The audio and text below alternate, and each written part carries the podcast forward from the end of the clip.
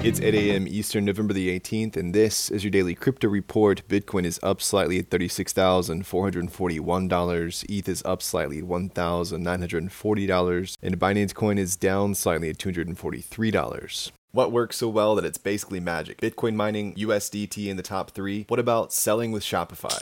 Shopify is the global commerce platform that helps you sell at every stage of your business. From launching your online shop to did we just hit a million orders? Shopify is there to help you grow. From their all in one e commerce platform to their in person point of sale system. Wherever and whatever you're selling, turn browsers into buyers with the internet's best converting checkout, up to 36% better compared to other leading commerce platforms. Sell more with less effort thanks to their new AI solution, Shopify Magic. My favorite thing about Shopify is no matter how much you want to grow, they have the solutions you need to take control and level up your business business. Shopify powers 10% of all e commerce in the US and millions of other entrepreneurs across 175 countries. Plus, Shopify's award winning help is there to support you every step of the way. Businesses that grow, grow with Shopify. Sign up for a $1 per month trial period at shopify.com slash DCR, all lowercase. Go to shopify.com slash DCR to grow your business, no matter what stage you're at. Shopify.com slash DCR.